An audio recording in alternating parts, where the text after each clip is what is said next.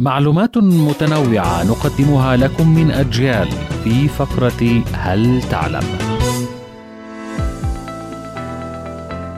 الأرض مغناطيس. اللب الداخلي للأرض عبارة عن كرة من الحديد الصلب.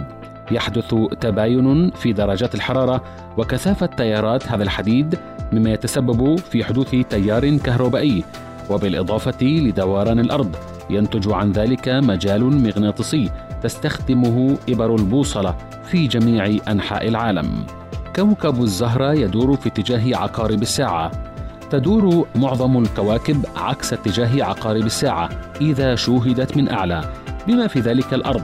ومع ذلك هل تعلم أن أورانوس يدور على جانبه ودوران الزهرة في اتجاه عقارب الساعة.